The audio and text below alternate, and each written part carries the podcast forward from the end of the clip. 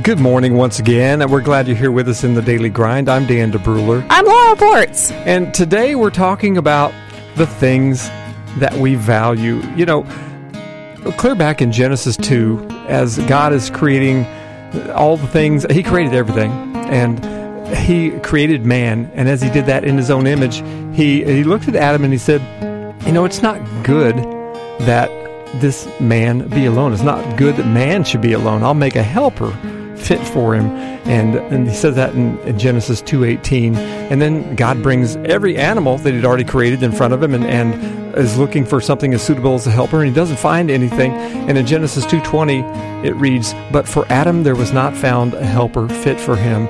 And then without even consulting Adam, God puts him to sleep and forms a woman out of his rib. And, and when Adam sees the woman, when he wakes up, Adam says, this at last is bone of my bones and flesh of my flesh. She shall be called woman because she was taken out of man. And you can read that in Genesis 2:23.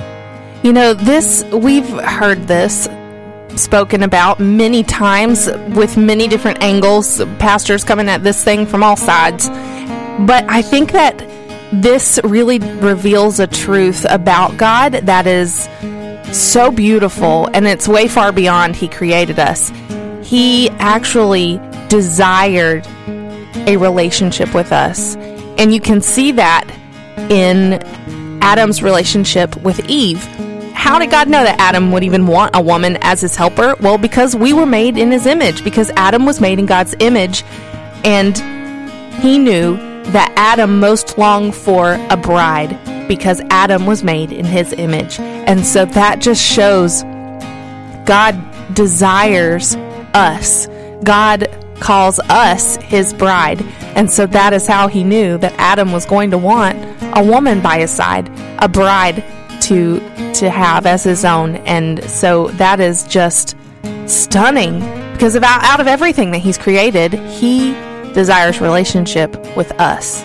Yeah, and what we see here is is how much he values man that he didn't want us to be alone and it leads to the question what do we value the most? You know, in our lives, what would we go to any length to to do something for? You know, what is what is valuable to us? You know, Jesus told a parable uh, skipping all the way forward to Matthew 13 where he tells the pat the, the parable of well really it's it's just kind of God's response to unending love and he says, The kingdom of heaven is like a treasure hidden in a field, which a man found and covered up. Then in his joy, he goes and sells everything that he has. He sells all that he has and buys that field.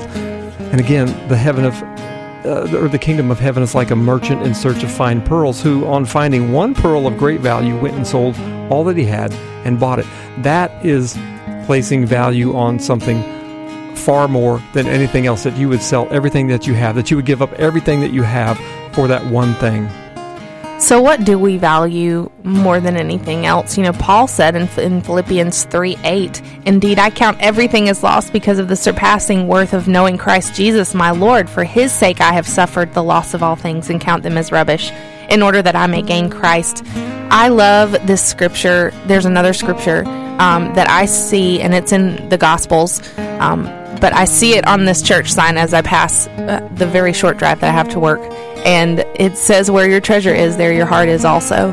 And so if we could grasp the desire of God's heart for us the only true response to that love to that desire is to give up everything for him because he really did lay that foundation for our commitment to him with Jesus on the cross, the single, the greatest single act of love. And he just, he is beckoning us to respond.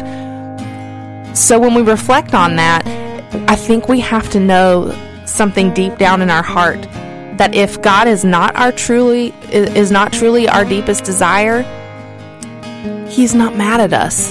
He is not mad at us because our pursuit of God will only ever match our our revelation of his goodness. God knows if he's not the greatest desire of your heart.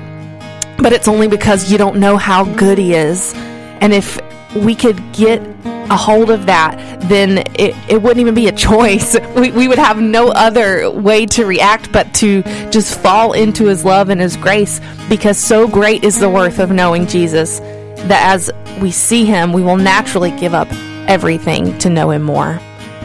And in this day, I pray honestly that I would begin to pursue God more, that I would be willing to give it all up just for a relationship with Him. That's my pearl of great price. That is a treasure that I have found in a field and want to sell everything I have to purchase a relationship with God. You're in the daily grind. This is Christian 105.7.